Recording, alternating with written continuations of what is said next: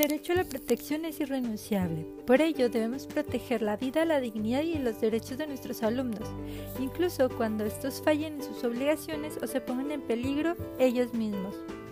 Es por eso que el día de hoy en su podcast educativo favorito hablaremos de la forma de salvaguardar la integridad de los estudiantes durante el ingreso y la salida de nuestras escuelas y las acciones que debemos llevar a cabo para asegurar la integridad de nuestros alumnos.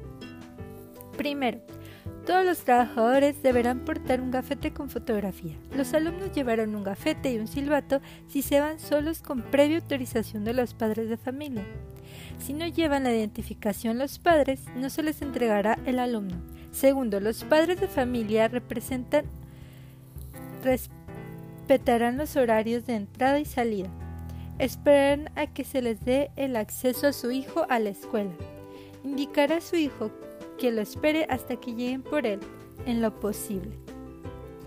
Tercero, los filtros de entrada y salida, padres y autoridad. El comité vigilará desde afuera para que exija más control. Los padres avisarán con tiempo si no le es posible llegar a tiempo por sus hijos. Destinar un lugar con el comité donde se resguarden los alumnos que se quedarán después del horario. El ingreso del padre al plantel se hará con previa cita.